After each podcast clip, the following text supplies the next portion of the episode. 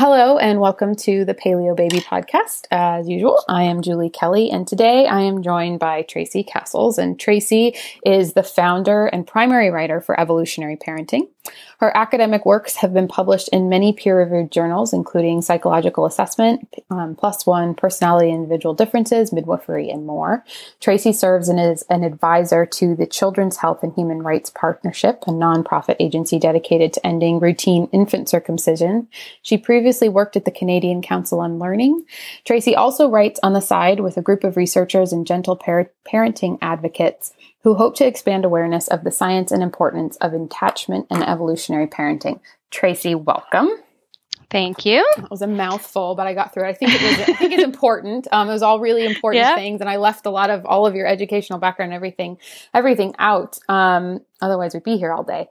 But um, I'm really happy to have you. I've been following um, your site on mostly through Facebook. Um, yeah. That's how I discovered you, anyways, and then I discovered your website. Um, evolutionary parenting. What is it? Uh, what does that mean? It really refers to the idea that we have evolved and co-evolved uh, in, with respect to infants and their caregivers in certain ways um, throughout history and over time, and that that evolution and co-evolution predisposes our infants and us as parents to behave in certain ways in order to thrive, so to speak, and that currently, because culture has a huge influence on everything, we are actually parenting in a very non evolutionary manner. That the things that our infants expect from us, because of hundreds of thousands of years of evolution and biology, uh, we are no longer doing. And so it's kind of a callback to people to look at why babies do the things they do, why they seek out uh, the behaviors they do from their caregivers, and what effect that has on their development, and just to be aware of it uh, in terms of making their own decisions about parenting.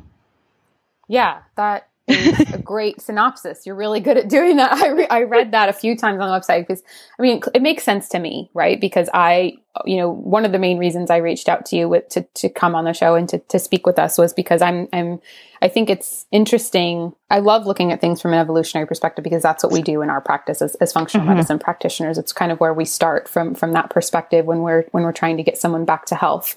And so it was kind of a no brainer to me, you know, when I had my daughter and, you know, my husband and I were talking about certain parenting decisions, always kind of asking that initial question first. Well, what would we have done? What would we have done, it, you know, before? What did people do before we had all of these gizmos and gadgets and and you know sleep timers and breastfeeding timers and apps and and all of the stuff like, like exactly how do we get back to basics and you know but it, it seems like there's this constant battle, this constant butting of heads almost of this modern world with this evolutionary perspective. And so, yeah.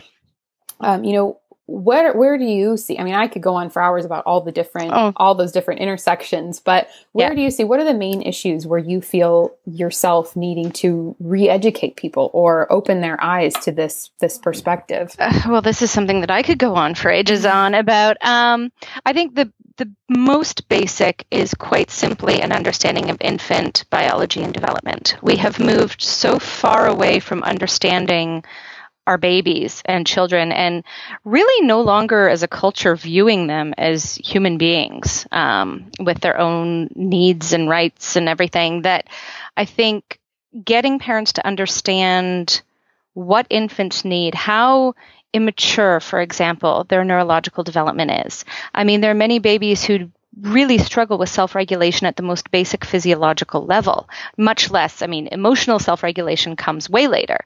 Uh, but we're putting all these expectations of older children, adults, etc., on our young infants and getting frustrated when they don't match that. Mm. And I think that leads to a lot of parents seeking more modern gadgets, this, that, to try and help change um, something that really isn't very changeable, which is their infant's biology.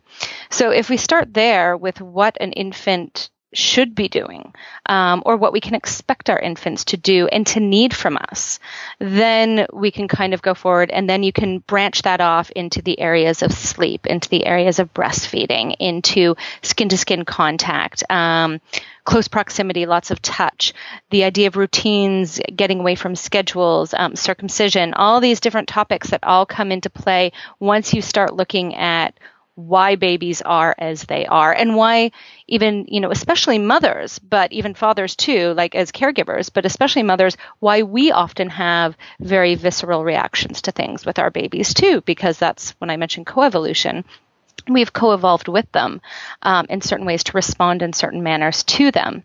And so this this complements each other. We respond in one way but there's also friction at times between mm-hmm. babies and mothers. And that's also very normal and has to come into play in terms of reproductive rights and you know next babies etc and so really just having this global understanding of everything i think then leads you down the path to the more nuanced topics uh, that come into parenting one thing that just came to mind while you're saying that just in terms of, of the breastfeeding. I mean, a, a great example I can think of is, you know, I, am a part of a couple of different moms groups on Facebook and, and, you know, breastfeeding questions come up so frequently about, hmm. you know, are they getting enough food? My doctor thinks I should supplement, da, da, da, da, da. And then when you, you know, I love the little, I don't know if you've seen these, the lanyards that some nurses and, and doulas and lactation consultants are car- carrying now about showing the, the, the size of an infant's yep. stomach at, you know, at each stage of development so that the mom can get a real visual impact of, of the, the basic physiology and understand that you probably are okay. yeah, probably. I've been I've shared similar images and articles and stuff that I've written on breastfeeding because it's true. People panic, and when you see exactly how little they actually need to fill their bellies, um, then you know, okay, you can calm the panic that parents have. And of course, it doesn't mean there aren't problems. And it doesn't mean that there shouldn't be someone supervising and helping. Um, and historically, that would have been other members of your group who had gone through everything before and usually elders who had a sense of over time learning what to look for and then sharing this knowledge over generations and generations. So people, there was always someone who had the knowledge of what to look for with infants who might have been struggling. Um, so uh, yeah, it doesn't mean it's not there, but it's it's really getting parents back down to understanding this information that is just so lacking in our culture, and the fact that a lot of that information means changing behaviors that counter the way our culture currently works. And that's really difficult for people to both adapt to with respect to work and everything, but also just accept because we've lived so long with a certain way of living. And when you're saying, I need you to throw that on its head to accept the way your baby needs to be, it can be really, really jarring for a lot of families, I think. I wonder always, you know, where where the root of this miseducation comes from. If it's purely the the lack of tribe, purely that you know that that kind of the social isolation that our culture currently breeds where we no longer have these big communal families and groups and tribes and and we can't we don't have this information passed down anymore. Do you think that's where it comes from or is it is it is it more complicated I think it's a bit more complicated. I think that's a huge element of it because when you look at a lot of um, historical tribal cultures and stuff, it's not so much that they somehow know better, it's that there really aren't other options, right? You have to live in a way that's that allows you to thrive, that gives babies best chance, and that gives you the best chance at survival. And so those behaviors all naturally fit into this um, in many ways. And so you have that option. Everyone knows it. You don't really move beyond having to think about more. So I think part of it is the lack of the village. Part of it is there for too many options. We have so much information at our fingertips and so many choices. And just like we say with young children, you know, and you have a toddler who's really struggling, you say, you know, break down the choice to two. Do you want to wear X or do you want to wear Y? Um, but when they have a whole closet full, they often struggle to make any decision because it's all overwhelming. And to the same degree, we're doing that to parents who are adults, but still struggle with the same too much choice is too difficult for us too many things to do. When we can narrow it down to smaller chunks, it's easier. And then I also think you have to go back to the rise of the industrial era, the onset of science thinking it knows everything, um, and kind of an arrogance that came with modern development that somehow modern meant better. And we've kind of really adhered to that spirit in our culture. Like you look at the newest technology, of course, the new iPhone is better than the last iPhone. Um, of course, you know, whatever new gadget we have is going to be better. So we always view this idea of modernity and of um, what's the word I'm looking for? Um, and and the gadgets and the newer what we call you know scientifically backed, which I also do argue for with EP, but mainly because there's such a demand for it. Um, but everything has to be science based and backed and modern for people to actually accept it. And so I think all of those kind of collaborate together to create the perfect storm of where we are now. It's interesting because we run up against this in our practice all the time. You know, my husband runs another our other podcast, the Nourish Balance Thrive podcast, and he, you know, he he talks to experts all the time. But I, honestly, one of his parts of his full time job, just running the functional medicine practice that we run, is is reading research and trying to sort through all the crap and. Yeah really, you know, okay, yeah, this is the latest, greatest paper on this topic, but did you, do you even understand how to read the evidence? Do you understand that the evidence is actually not evidence at all of anything? yeah, exactly. Um, yes. And that's, well, I had that, I had to write up that last big sleep training paper that came out. Their media lapped it up. It's okay to leave your babies to cry. The methodological flaws in that paper were so huge that really there was no, I mean, not even close to being able to claim anything of the sort. And it's not that the research was useless. I think it actually opened up an area of exploration that would be really interesting. Um, but from a statistical perspective and from a methodological perspective, they really could not be making the conclusions they were making. Uh, so there's all sorts of flaws and then even the modern science i mean we have to look at it this way but modern science focuses on you know one outcome that's purely defined um, and so when i deal with people worried about sleep and whatnot and they talk about all the science that supports sleep training i always have to point out that it supports it insofar as and even then it's questionable actually. But what they've read supports it insofar as the outcome is mom sleeps longer or dad sleeps longer. There is no other evidence of baby sleeping longer. There's no evidence, there's a baby being in bed and not crying out. Yes. No evidence of baby sleeping longer and no evidence of a shift in any other type of relationship around it. So you're not talking about other outcomes of emotional well-being, social well-being, attachment status, etc.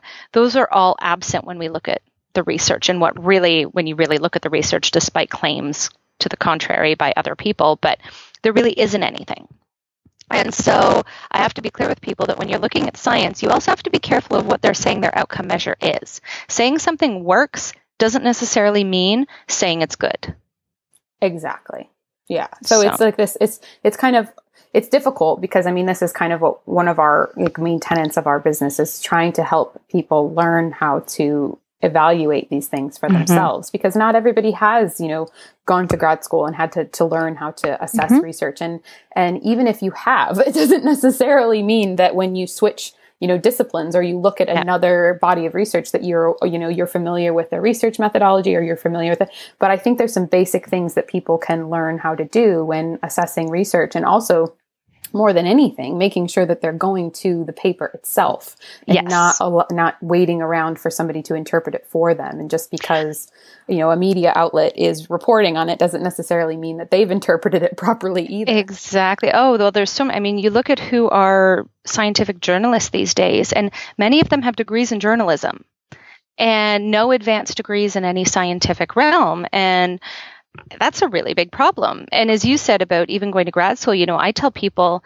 my PhD is in developmental psychology, which is great and it's helpful for understanding the basics of development. But my ability to critically evaluate data and research did not come from that part of my degree. I also happen to really love statistics and did a, a graduate minor in, um, it, they call it psychometrics. So it's all the different statistical message, research methodology, etc. So I did a full complete set of courses and everything in that as well. And that is what gives me the tools to look at the research as I do.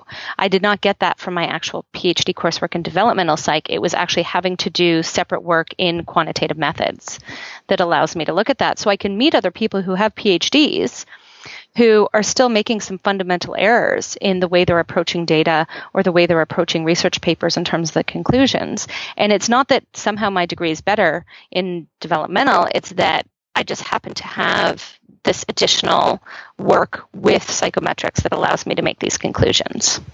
Yeah, I think that's really so. important. I think that's that's definitely something that I hope the message gets across loud and clear is that I think you know because no, whatever decision you have to make if you are looking to research to to answer that question somehow um, if you if you don't have the ability to properly weigh the evidence, then it's going to impede your ability to properly make a decision. So, I mean, and yeah. sorry, just to jump in and add there is there's not only that, but then you have people who have the problem of having to believe that somehow everything has to be represented equally to be fair. And I always want to scream at that because I get a lot of comments when I write about um, breastfeeding or sleep training or whatnot that they're saying, well, you're not, you're just biased. You're not presenting both sides. And I was going to go like, because I started off actually not feeling the way I do. I started off doing a lot of research and has come down to no, I'm sharing what really is the valuable research here. I'm not, you don't have to give stuff equal value when they are not inherently equal. You know, a study that tells me one thing that really doesn't answer anything but says it supports sleep training, for example, is not something I want to be sharing as somehow having equal weight to the studies that I take a look at holistically um, that inform me of a different conclusion about sleep training. So it, it's just people have this view of it has to be equal to allow people to make a decision, and I just don't. I, would rather dis, uh, dissect the research for people and help them understand why one's wrong why it's not giving us the conclusions we want, and why the other may be, or why taken as a whole, a group of research may tell us more um, than just one individual piece on its own.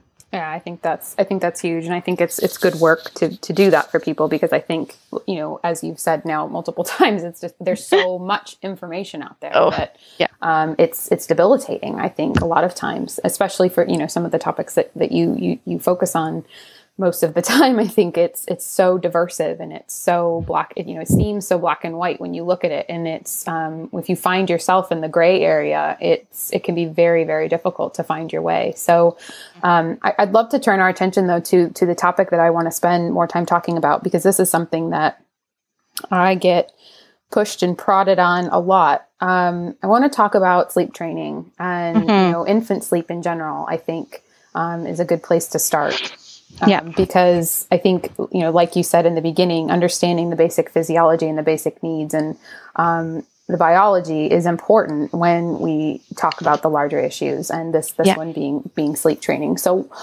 what does an infant need? What's normal for for infant sleep? well, really, I almost say it's not so much. Almost everything's normal, yeah. depending on the individual. I try and focus on what's not normal mm. for families, so that they can kind of get out of trying to see does my child fit this this one view of what's mm. normal when really there's so much variability. Um, and I say that just, I'll preface this because, for instance, a baby who's born prematurely mm. may need to nurse every hour on the hour um, to get caught up as they're as they're basically reaching their gestational age. Mm-hmm. Um, and then even beyond that, just because of certain needs that happen with premature infants. Um, infants with health conditions may need to wake and feed more frequently than a normal child. So when you say, well, what's normal is you know, children often wake whatever five times a night or they do three hour stretches. It causes panic in a lot of families.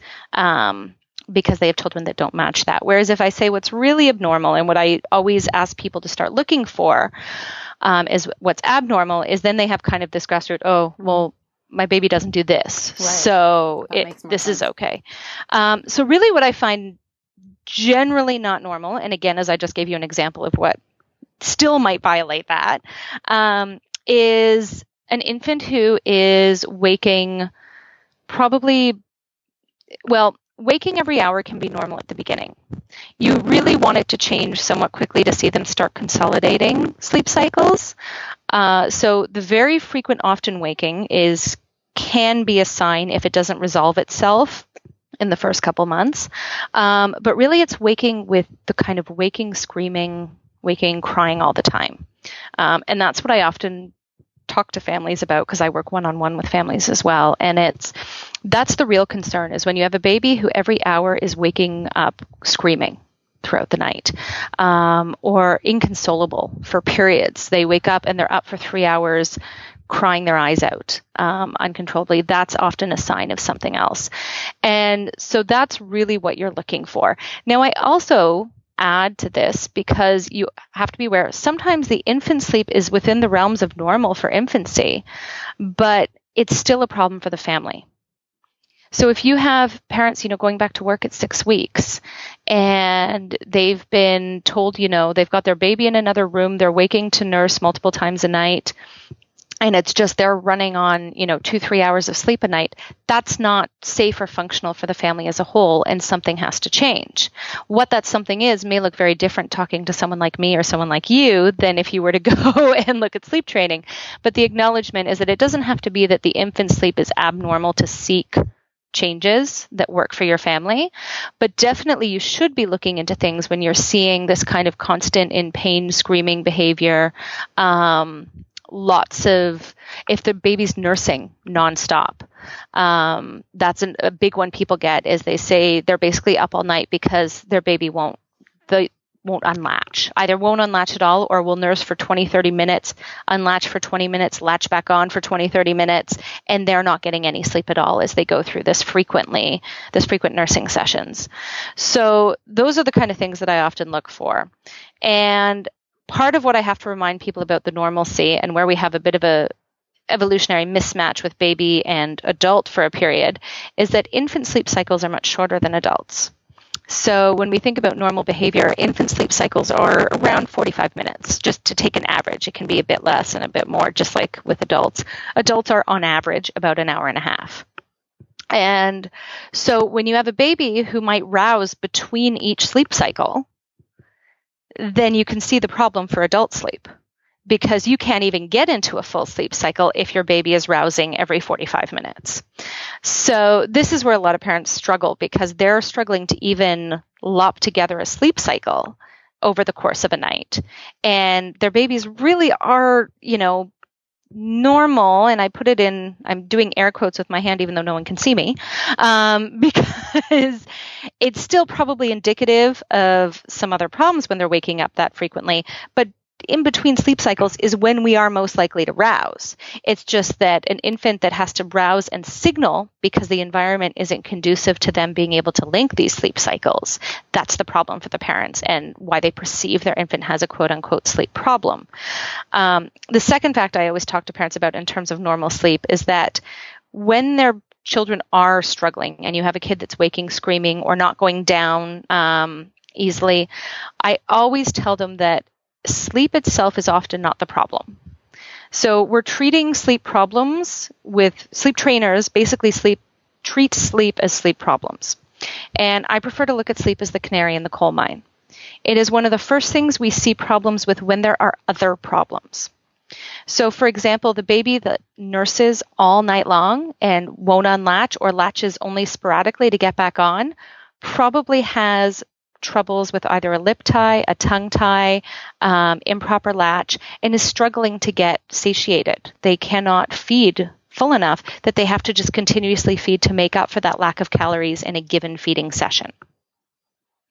And so we really want to be looking at sleep and what's happening in sleep as a cue to tell us where else we should be looking for what is actually happening so that we can help the infant by treating the problem if there is one versus the symptom. That's so fascinating because that's literally exactly what we do in functional medicine. I mean, it's true. I mean, it's we're always looking mm-hmm. for, you know, people always come to us with this specific problem. You know, I oh, I know I have a thyroid issue, so I want to treat this thyroid issue and this is my symptom. And it's like, okay, well, is it is it your really your thyroid or, or, is there something else going on? Do you have a hormonal imbalance? Do you have a gut mm-hmm. infection? You know where it, it's, it's usually it's the smoke it's not the fire.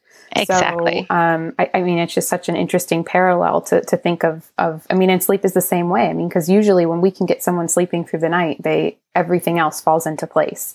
Um, yeah. so i think it's I think that's that's a great parallel and why I love this perspective so much is because it just seems to make a lot more sense when you take a step back and and try to approach things from from from this way. And I love the also the you know looking at not looking at them as sleep problems but as cues. I think that that's that's really great. Um, and I I just want to add one more thing just by what you said about, you know, getting people a full night's sleep. I think the other problem in our society that comes is that we ignore that maternal hormones are different for a reason at birth. Because again, we've co-evolved with our infants. We our bodies are not expecting to sleep 8 hours straight anymore throughout the night our bodies, you know, because our infants don't. They right. need us. We need to be there for them. Trained for during pregnancy, right? Because exactly. I don't know any pregnant woman that, like, by oh. the third trimester, isn't up at, at multiple times a night already.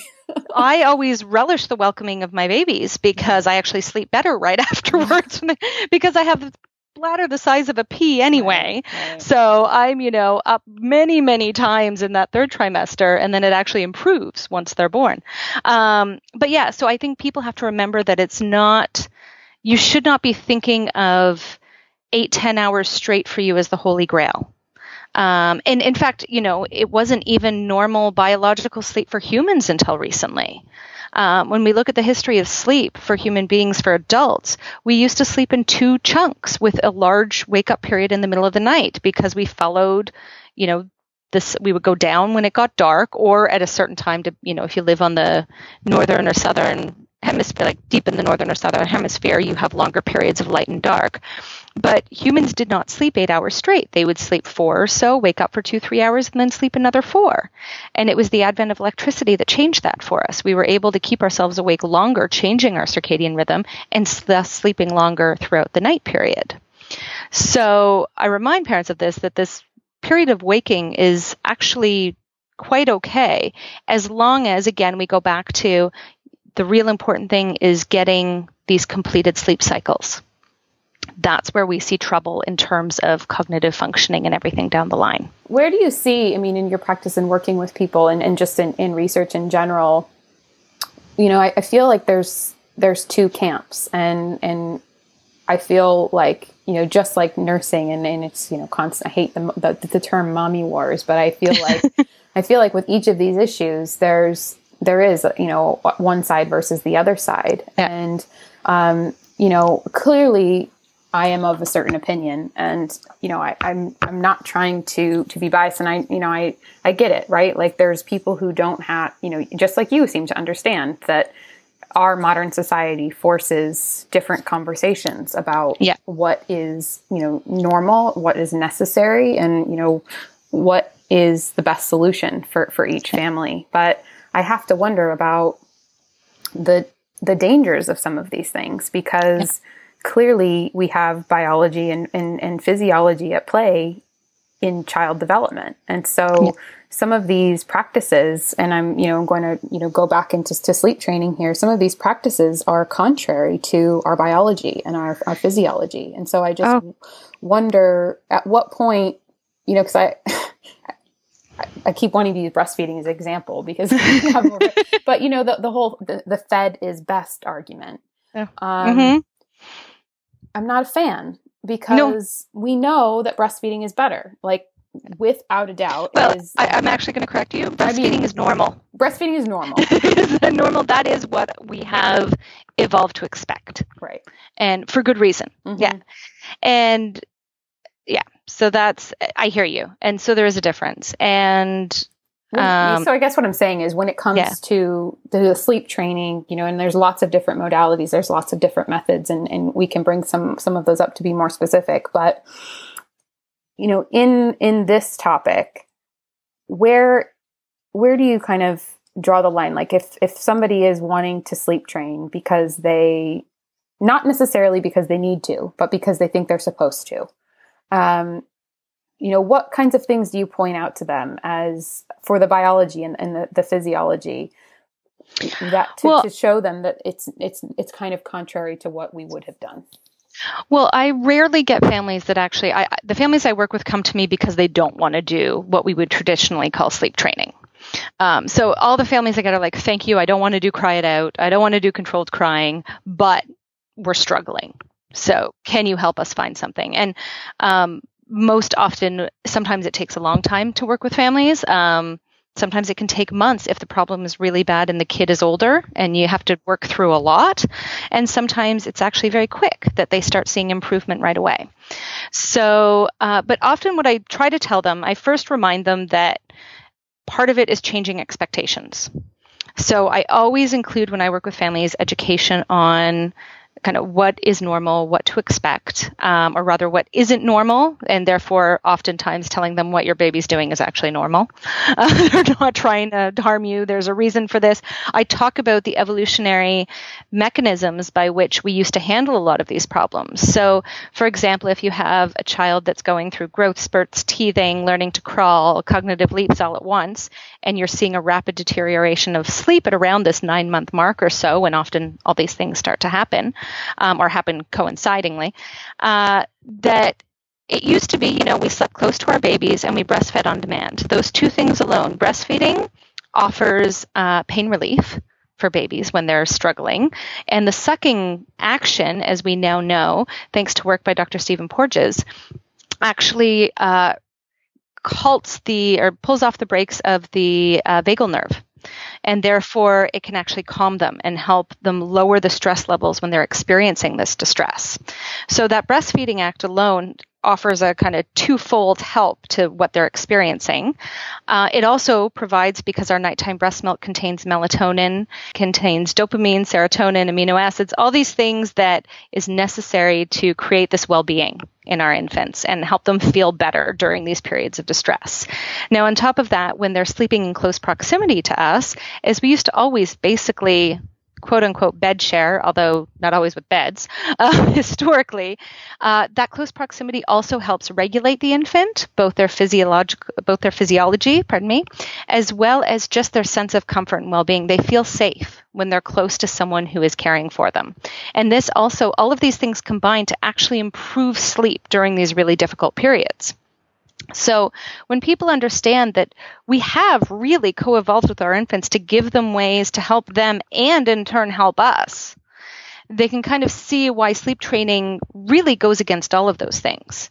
That this idea of leaving a baby to cry, which is really the most prominent form of sleep training that is proposed by people and taken up by people, has the opposite effect of this. It's not providing any of the comfort. It's not providing relief. It's not providing a sense of security. And I don't know what the long term implications of that are. I eh, imagine there are some. I think it would also differ based on the personality of the child, the temperament. More sensitive children are going to be more negatively affected by that than those who are have a more robust temperament. Um, so I always, yeah, so I like to focus on making sure families understand why we evolved the way we did, and then I like to talk about the ways we've moved away from this in our society. So we have all sorts of ways, and that our society and what we do is not conducive to sleep or even infant sleep. You know, our infants are highly affected by screens, and whether they like it or not, we often have um, blue waves coming out of light bulbs, TVs, etc., that affect their circadian rhythm. And they need us to understand that this is actually sometimes inhibiting their ability to sleep. Uh, too. Yeah exactly. But we don't think about ourselves in all of this right? So it's but it, you know when your baby's screaming because they just can't get into that state you're wondering you know do i just leave them? I also then like to mention to parents that when you look at the research on emotion regulation which is what the common myth is i need to do this to help my baby self-soothe. This really seems to be this big push nowadays. And self-soothing is really just a term for emotion regulation and as we get older we have you know we, our kids develop it etc i often include with families a discussion when they need it. Um, oftentimes they do get this part already by the time they've come to me and read enough on ep about this. But if they don't i talk to them about how when you look even at the data we have on emotion regulation nothing supports leaving a baby alone to cry as any development of any self soothing. And in fact, what we do have shows that that's actually the last thing we should be doing if we want to develop emotion regulation in our children. That the very basic premise of emotion regulation development stems from modeling. That we regulate for them initially. Soon, their very first stage of seeking help is actually looking for co regulation. They realize they're upset, so they seek their caregiver to help calm them. And that's the first stage of emotion regulation right there. And that's what our infants are trying to do when they're calling out for us. They're saying, I recognize I'm upset. I can't fix this and I need you. And when we ignore that, we're not actually building any path in the brain that leads to self regulation. We're building paths that basically shut down. And so, you know, so I go into that, and then I have to talk to families about how long it can take. When you think about how the brain lays down its neural pathways through repeated exposure, unless it's a very fearful um, or traumatic stimuli, then the path gets laid down much faster. And so by the end of it, you know, then we start talking about the different ways in which you can, if needs be, try and mimic what our infants would expect of the environment if it's not possible to give it to them directly. Um, and so that way, parents see certain tips and tricks they can do to help their baby um, feel that sense of safety, security, etc. at nighttime. And that's what often works.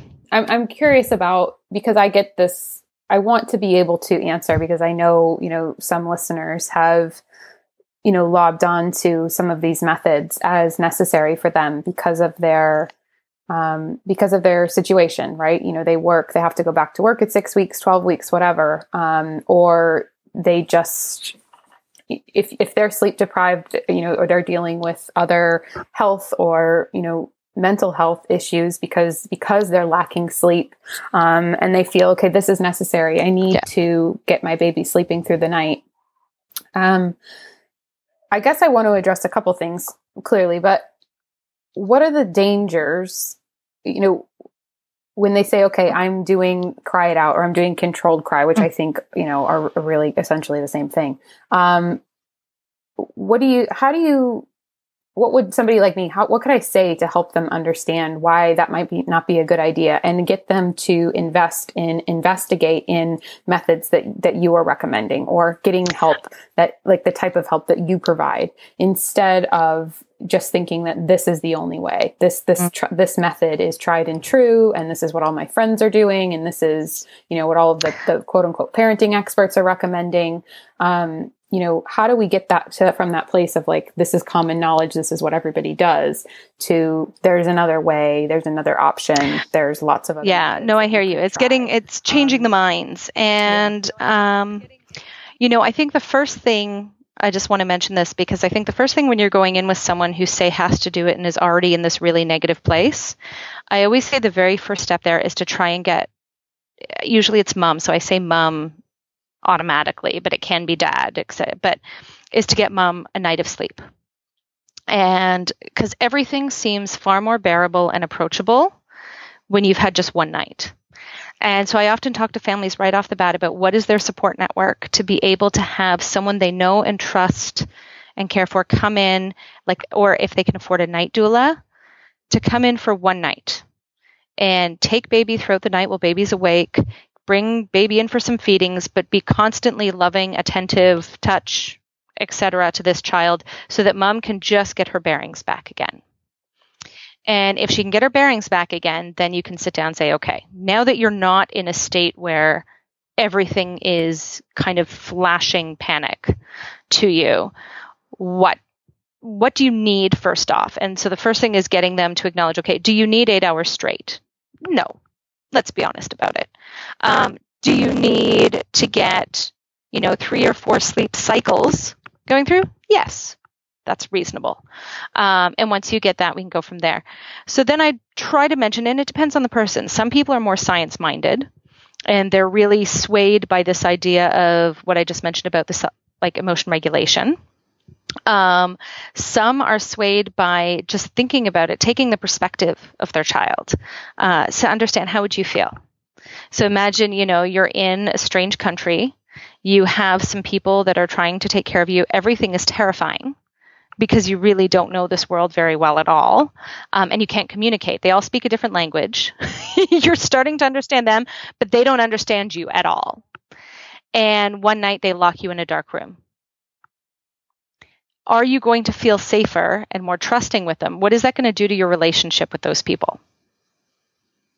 And when you think of it that way, a lot of people start to say, well, wait a second, that actually wouldn't be very helpful to my relationship. For some, it might not damage it entirely, but is it going to do anything good for you? And do you think if you scream and cry and try and get them to come and they don't, and you eventually fall asleep, you're sleeping really well? No. So some people respond to that. Some people will respond better to thinking about how we would not treat any other person in our society that way. If elders were being left in the room and not being cared for, it would be elder abuse, rightfully so, and we would call it as such.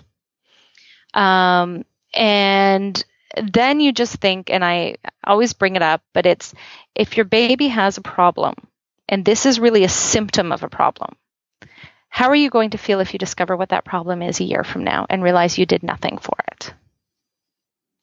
Because let's face it, it is almost inevitably there's something, and sometimes you don't actually get to figure out what it is. Sometimes it can be, you know, something transient, especially if it's gut related as the gut develops with time. Um, but you need people to realize how would you feel? How would you feel if you went to the doctor and they just said you knew something was wrong with you and they just kept treating the symptoms of what was wrong instead of actually trying to discover what was wrong? And so a lot of perspective taking work, I think, comes into it to try and get people to really realize what it is that's happening. And then, you know, you bring in the science of, like I said, I will always bring in the science of the emotion regulation. I will ask them to read. There's one case study in Dr. Bruce Perry's book, The Boy Who Was Raised as a Dog. And these, have you read that book? Oh, I strongly recommend it.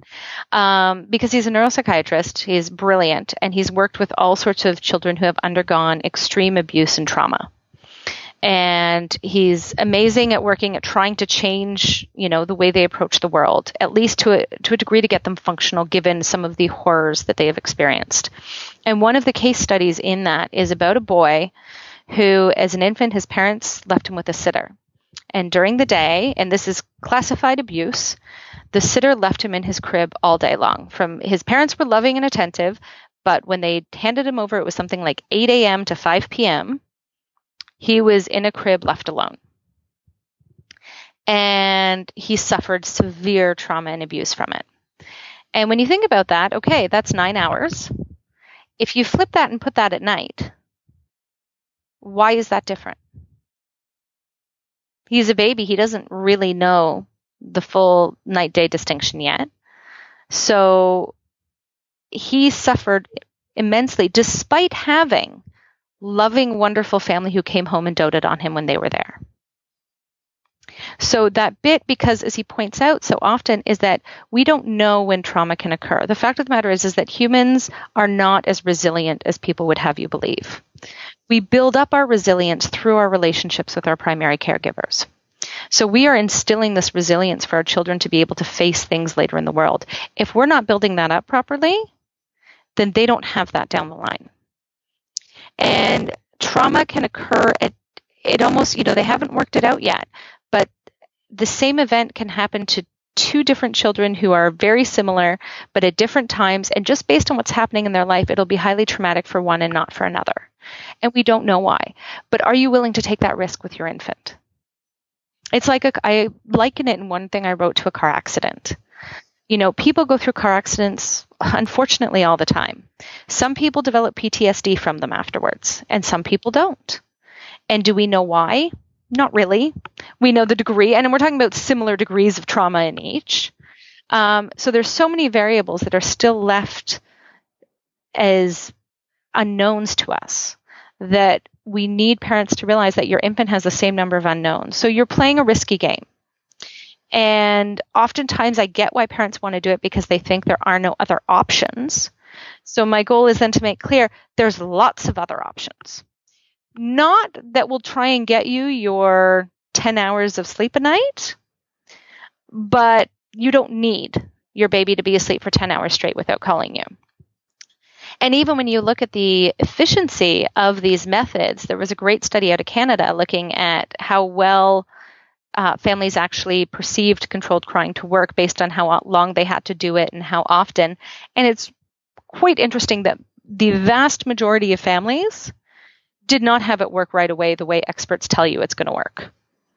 Um, the vast majority of them, there were families that did it for over a month straight with babies and a lot of families that did it three, four times because something would change and babies would go back. And I tell families that's usually a sign, you know, it's kind of a house of cards.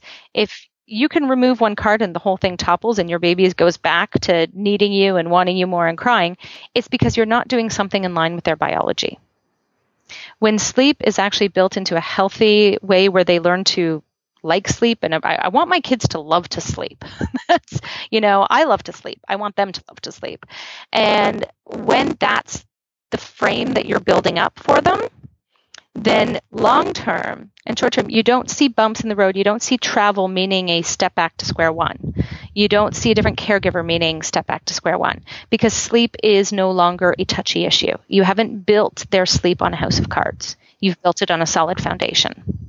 I'm thinking of that because, you know, that's definitely something that I have seen with mm. with our daughter because we've traveled quite a bit since since she's been really tiny and you know, whenever she was going through a t- transition, you know, some kind of de- developmental developmental change, mm-hmm. I always see kind of a backslide towards you know nursing more often at night and things like that. Yeah. and then travel would always always bring that on because it's just a different it's a different environment. You know it, it's a lot of a lot you know it's a lot to take in. It's stimulating overstimulating different time zones what have you. Exactly. Yeah, and then but then going back to the nursing more, that's their comfort. You're still there, so they can take it. They learn how to adapt to that, and they learn methods of um, some regulation there to and feel safe in these newer environments too, which is great for longer term kind of independence and branching out. Is that our infants have this kind of secure sense of you're the base, and they can explore the world from that base. So I'm, I'm guessing I should probably get to some um, kind of more specific questions and more kind of you know okay so what do i do um, if because that's that's that's what people like to hear um, we don't want to preach to the choir too much um, um, but I, I've asked a few people if, if they've if they had any specific questions kind of related to this, um, you know, to any of the the, the sleep training and, and and whatnot. And one of the questions is, you know, do these um, you know, do these methods, just cry it out, does, you know, controlled crying, do they work? And I think that this is a great question because you've kind of already answered it, but, um, I, I, feel like I know the answer, but I'm, I'm curious to see how you answer that question. Oh, well, from a research perspective, it all depends on what you mean by work. So there's a lot of meta analyses that will claim, yes, they work. And the definition of work has always been done by maternal report of infant sleep. So I find this a really interesting topic because we're finally getting to greater research on this. So parents report after doing it. Um, oftentimes, although as I brought up the other study, done at home, it's not quite as successful as that. And people need to remember when a study says success, as long as it occurs significantly, statistically significantly more often than you would expect by chance, that's what it means it works. It doesn't mean it works for everyone. In many cases, you're looking at maybe about working for 40 to 50% of people. And so, by no means can you expect that even by this definition it works. But the original definition was always, you know, maternal report of infant sleep. I can now put my baby to sleep and they sleep for 10 hours and it's great. And what I love is all these parents often also report, no, I can see a difference in my baby. My baby's sleeping better. And rightfully so, researchers started pointing out well, wait a second, we don't actually know babies are sleeping more. We're using this as this big caveat. They're telling you your baby needs better sleep, and this is the way to get it. So, a lot of parents do this because they actually think they're doing good by their baby. And so, we luckily have something called Actigraph, and they've invented them or modified them for babies so that they actually take into account the constant movement that babies have in their sleep. And they have been running studies on babies now, including the actigraph. And there's been two that recently came out, and both of them, although parents reported babies were sleeping better, in both cases, when they looked at the actigraph data, baby sleep had not improved at all. Um, and in fact, in one case, the baby sleep had slightly decreased the amount of time the baby was asleep after the sleep training. So, this idea that babies are somehow improving their sleep or that it works on infant sleep is completely misguided. We have no evidence to suggest that it works in that sense. And in fact, evidence the evidence we do have suggests it does not work in that sense. What it gets is parents having babies who don't call out to them anymore. So that is how it works. Is that babies, when it works for the 40 to 50%, the babies stop calling out. For the other 40, you know, 60, 50 to 60%, it really, babies are still crying and calling out to them. And they're giving up and then trying it again later and then giving up and trying it again later. Um, and then when we look at even again the status by which it quote unquote works when you've had controlled studies that have a control condition because uh, many of them didn't have control conditions initially and then you look at long-term follow-ups. You know initially it works in the first say month or two weeks but if you look at three months down the line is it still showing any improvement? And it's not. The groups are often no different from one another. So we really have to be cautious when we're telling families it works um, and as to what that means. And we also have Exactly. And when we look at even statistically significant differences, you know, there was a big study out of Australia that um, by a sleep trainer there who tried to claim that his research shows it increases the amount babies sleep without increasing their fussiness. And what the results were is parents reported getting an initial over a 24 hour period, it was close to, I think, 50 more minutes of sleep in a 24 hour period. So this included naps as well. Um, but the babies were still crying for the exact same amount per day as the babies that did not sleep train. And I couldn't help but think, okay, so you've got about 50 more minutes of the child in a bed. We now know probably not sleeping anymore, but they're still crying the exact same amount. So, proportionally speaking, you actually have fussier babies. Because if my kid's only awake 10 hours and crying for over an hour of it versus 11 hours and crying for over an hour of it, I'm at least getting some more happier times with my baby while they're awake without this.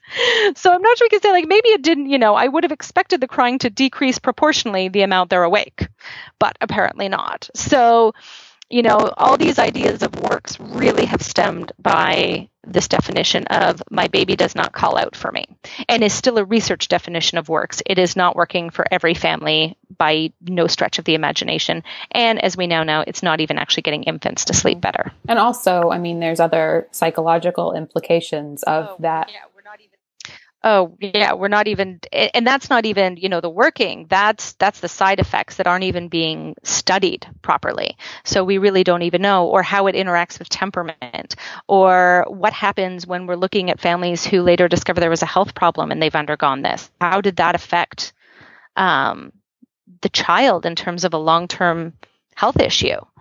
So or trauma yeah. You know i had one of the first thank yous I ever got from a family was um, one who wrote when I had the blog, just the blog, and I wasn't even working with families one on one at that point. And they had a child who was um, waking and nursing all night long.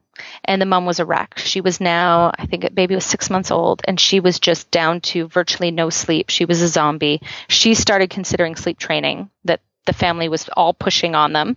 But it was her husband who's like, no, we're not doing this. And it was something I wrote, and I still don't even know which piece it was, but she read it and immediately went, wait a second, tongue tie.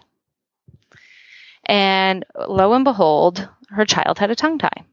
And so they spent the money, got it clipped, and within a week, he was sleeping, you know, four hour stretches and she was suddenly like, oh my God. And luckily, she spoke to, I think it was a lactation consultant who had told her, you know, basically what would have happened is, and I, I don't know how many women experience this because I know I've heard this story often enough. She said, you would have sleep trained.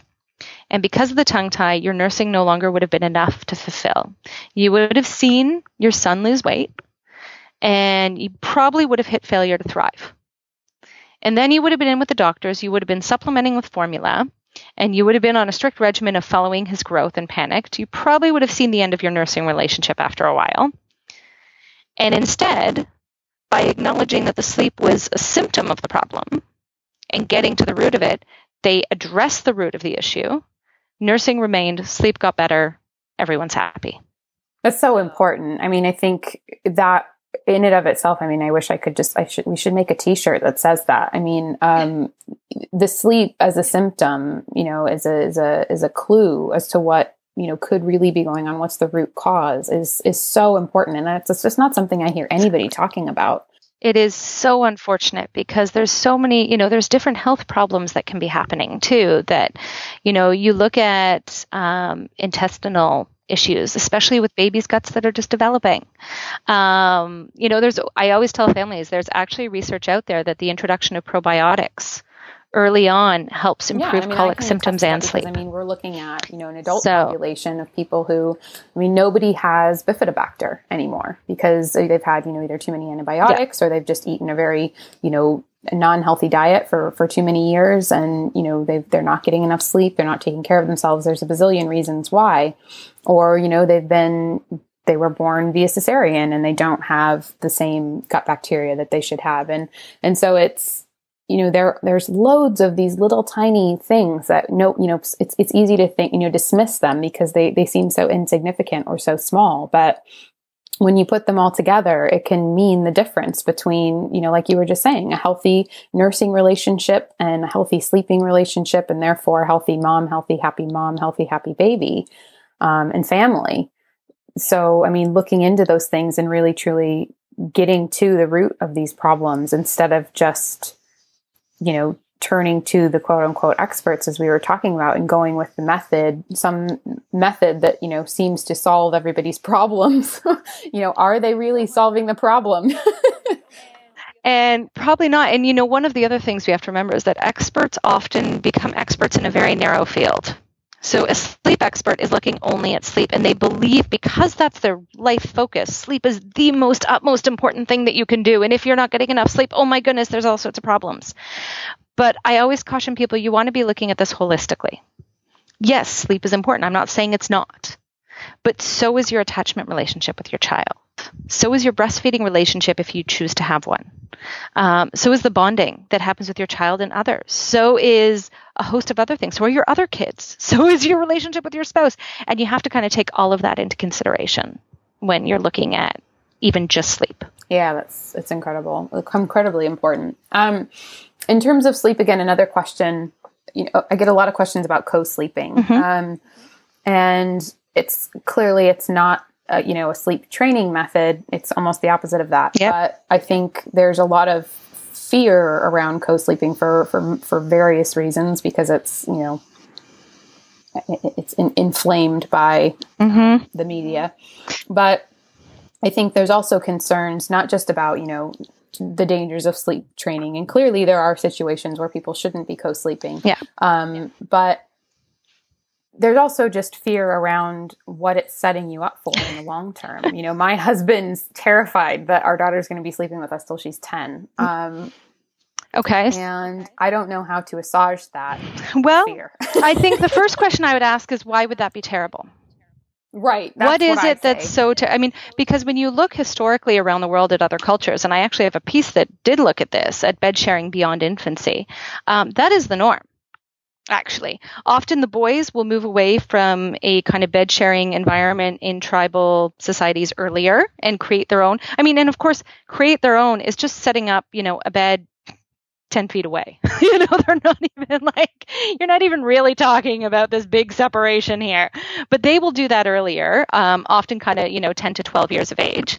And the girls, often, they, it was very common to see mothers and daughters sleeping together at 14, 16. This was kind of par for the course. So it's, you know, I always ask people what is so awful about that. Um, it's so you have to first understand is it your cultural bias that is really indicative that my child needs to be independent and that means being away from me um, as opposed to interdependent where they're working with you while also going off on their own but you have a good relationship whereby they can come back to you as needed and night may be that time night's the time where we can we need to feel safe and so feeling safe with our parents is a very normal thing for children to have. Um, I would say, though, that even with that, most kids before 10 do seek a bit more independence in the house and want to be a little bit separate and have their own space. So chances are, if you went by pure statistics, your kid would actually be asking for their own space before 10. Um, but they might not be. You never know, right? So again, you go, okay, well, what's, but if it's really a problem, guess what? You can gently work with them to move them towards their own space. Because what people forget is that what we do now, um, there's this big belief that somehow if you do something now, you have to continue it forever. And I don't know where we got that because I certainly am not, you know, spoon feeding well i actually don't spoon feed. We let our children feed themselves. But okay my son currently is eight months old and uses his pincer grasp for all his eating right? I do not give him spoons and forks because he'll poke himself in the eye. But that doesn't mean i'm not going to give him spoons and forks. I'm not concerned that because he's eating with his hands now he's going to be a 30 year old who can only eat with his hands um, I'm really quite aware that development works in the way that we develop.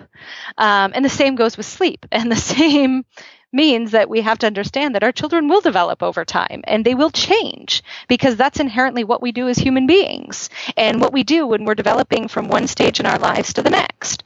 So if we're not worried about it with respect to feeding, if we're not worried that our children aren't walking, you know, right out of the womb because oh my goodness, what if they get used to sitting on their butt?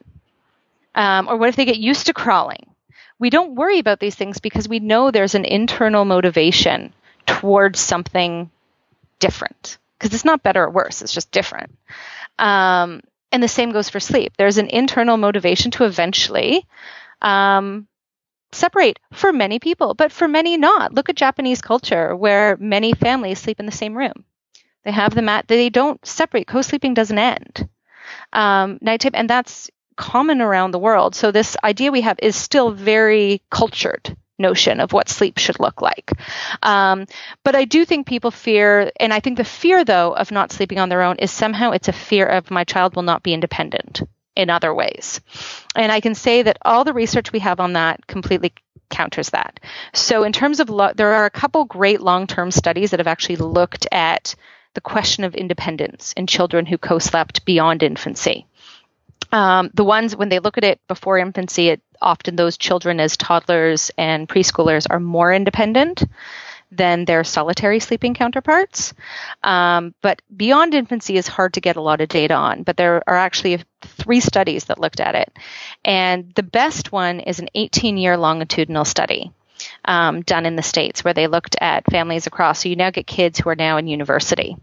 And at their various time points, at no point did the children who were bed sharing beyond a year of age ever end up less independent than their solitary sleeping counterparts.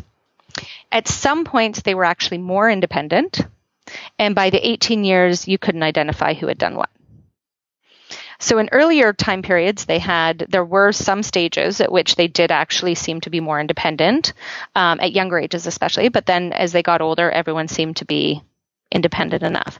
There are a couple others where they did find um, the opposite that the people who bed shared, the kids who bed shared beyond infancy, were again more independent at a later time. Again, not as late as 18 years though. So it does seem that actually possibly it can confer, it may confer some benefits with respect to independence. Um, especially in the early childhood kind of years. And so that is, you know, good news for people who are worried about their children being independent.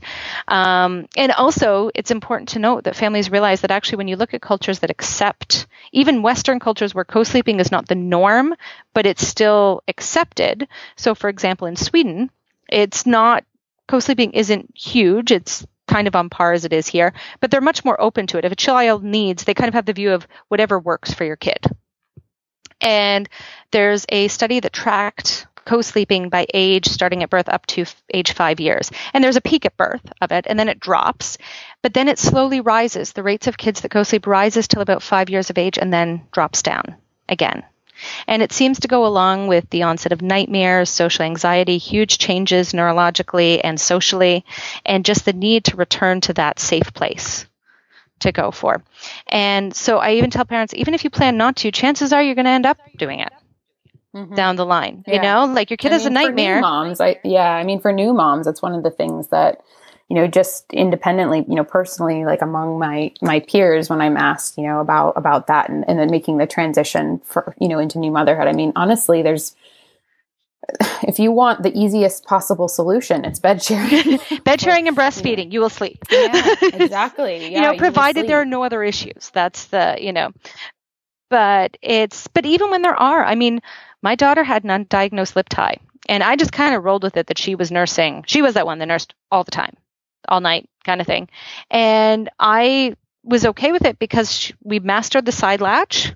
early on. So she would just nurse and I'd sleep in and out and take naps with her in the day if it was a particularly bad night. Um, but that was, you know, I got my sleep. I felt, I don't know how I would have coped if we weren't bed sharing. Um, I think I would have been, I, I it would have been a complete wreck.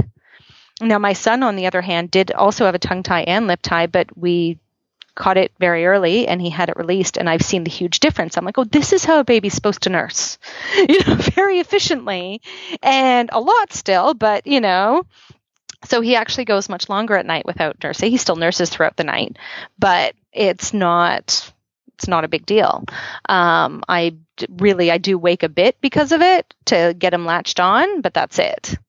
So it, you know, so it's been a godsend for me. So I'll take that. One of the other questions I get is, um, you know, what at what stage can a baby physically go through the night without milk? Mm-hmm. You know, is there is there a developmental marker? Is there an age? Is there something biologically, physiologically that goes with you know not needing to nurse at night? Oh, and I I always struggle with that because no, each well at some point yes, there is a point for each baby at which you will discover your child can go through the night. What that stage is for each baby is completely different. And it's hard to tell people that because we are a culture that really wants answers. We want everyone, we want this kind of uniformity amongst children. By this age, every child does this. By this age, every child does that. And it just doesn't work that way, unfortunately. Um, so our kids don't, will do it. I mean, my daughter eventually did it, but with her lip tie, it was not till she was close to three that she slept through the night. And even when she was just waking up, um, and even now, you know what, she's six, she still wakes up in the night to go pee. So, you know, this whole sleeping through all the time, I'm not even sure how often many of us adults actually sleep without waking up to go pee or have a sip of water or do anything of the sort. That's kind of a normal thing for us to do.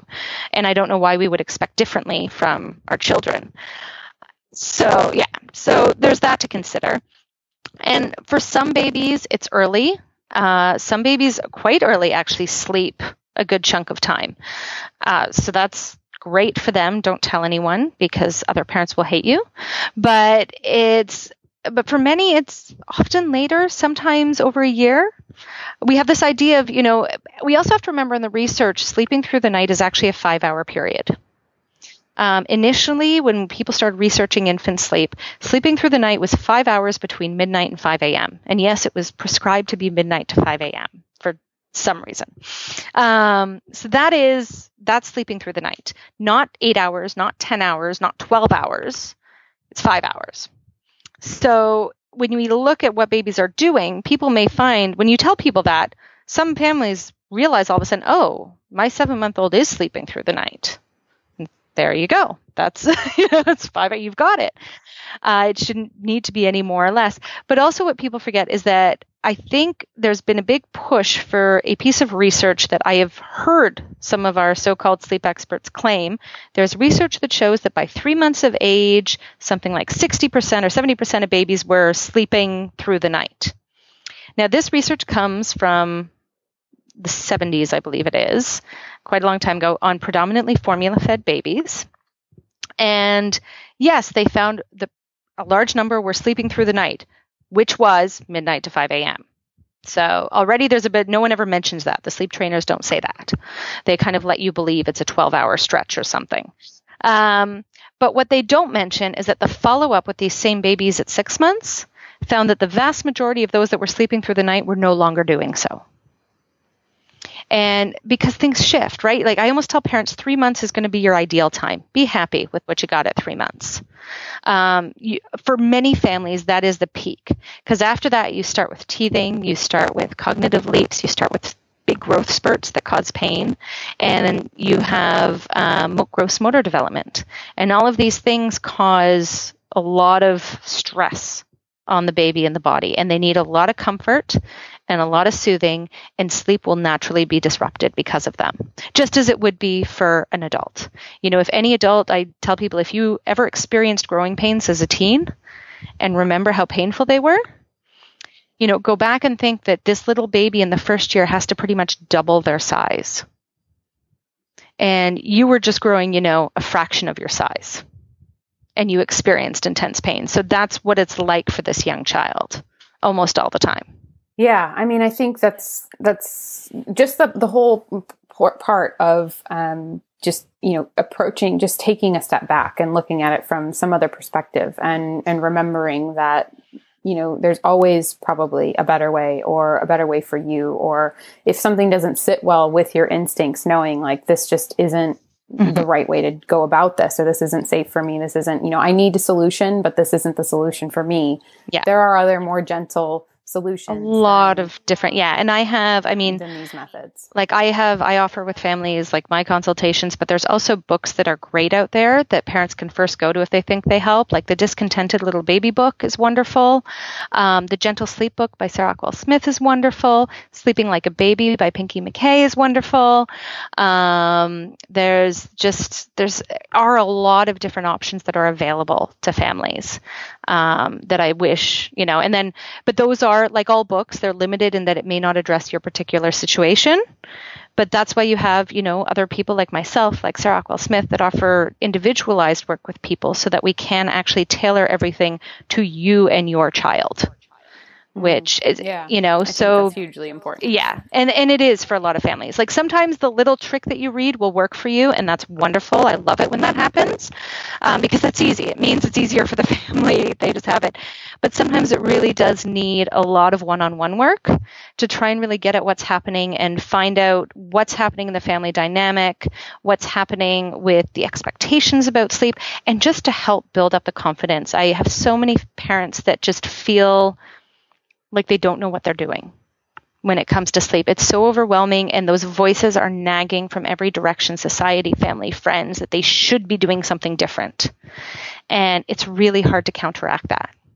And so, having someone that you can talk to regularly who can assure you, no, you're doing okay, is often a really big piece of the puzzle for families is feeling that sense of support for something that does feel right for their baby, even though everyone's telling them they're wrong in, in huge, just hugely, hugely huge. I mean, even as somebody who you know prides myself on, on knowing a lot, I, I, still, you know, and, and having helped raise my three brothers and, and, you know, been through it all, nannying my whole life and feel like I, I, I, had a little bit of an edge going into this parenting game. I mean, when it's just you and your partner and that baby, or just you and the baby, it's, it's very, uh, overwhelming and terrifying at yeah. times. So having support is, is huge. important. Well, and especially I, yeah. when you throw in another one, you know, you have a lot of families that suddenly have their second, and especially because they're having them earlier than, you know, typically evolutionarily speaking we would because we can in our society right due to wonderful advancements you can have a baby a year or two after and have two kids under two and but that is hugely taxing for an individual to be able to handle that. And you know, they, you really need a proper support system in place, and often you need a physically present support system in place. But even if you can just get emotional and social support um, online through groups, et cetera, that can also be of great help to families too. Yeah, well, that's huge. Well, we could go on for hours and hours and hours. I'm going to have to have you back on because I feel like we've only scratched the surface oh, on so I know. Well, I would love to. About. Awesome. Well, where can people uh, find out more about you, get connected with you if they think that they could get some need some help um, getting on track with with uh, anything related to evolutionary parenting. parenting. Well, I have my site is evolutionaryparenting.com and I do everything on the consultations, coaching, etc. is all there as well as the blog that has all the articles and there's a lot. There's something like 400. So good luck wading through it. Um, but it's all there. We're also on Facebook. There is a Facebook page and I post parent questions. So sometimes when families don't have the resources or aren't sure if they want to seek one on one with me, I let people write me questions and I'll post it on the board to get help from all sorts of other moms around the world. So that can often be a source of support for people too, trying to get a bit of information and help for their particular situation. Uh, so yeah, those are really the two. And I should mention when it does come to families and support, I do them over the phone is how I work with families and over Skype and stuff. So I can, I work with everyone around the world. So time differences don't matter. So if you're in Australia, don't worry. I've spoken with a lot of people from Australia. and we just make it work because luckily with technology, we've crossed that that barrier to reaching people around. So That's fabulous. Well, wonderful. Um, thank you so much, Tracy. It's been a pleasure speaking with you. You too. Thank you so much.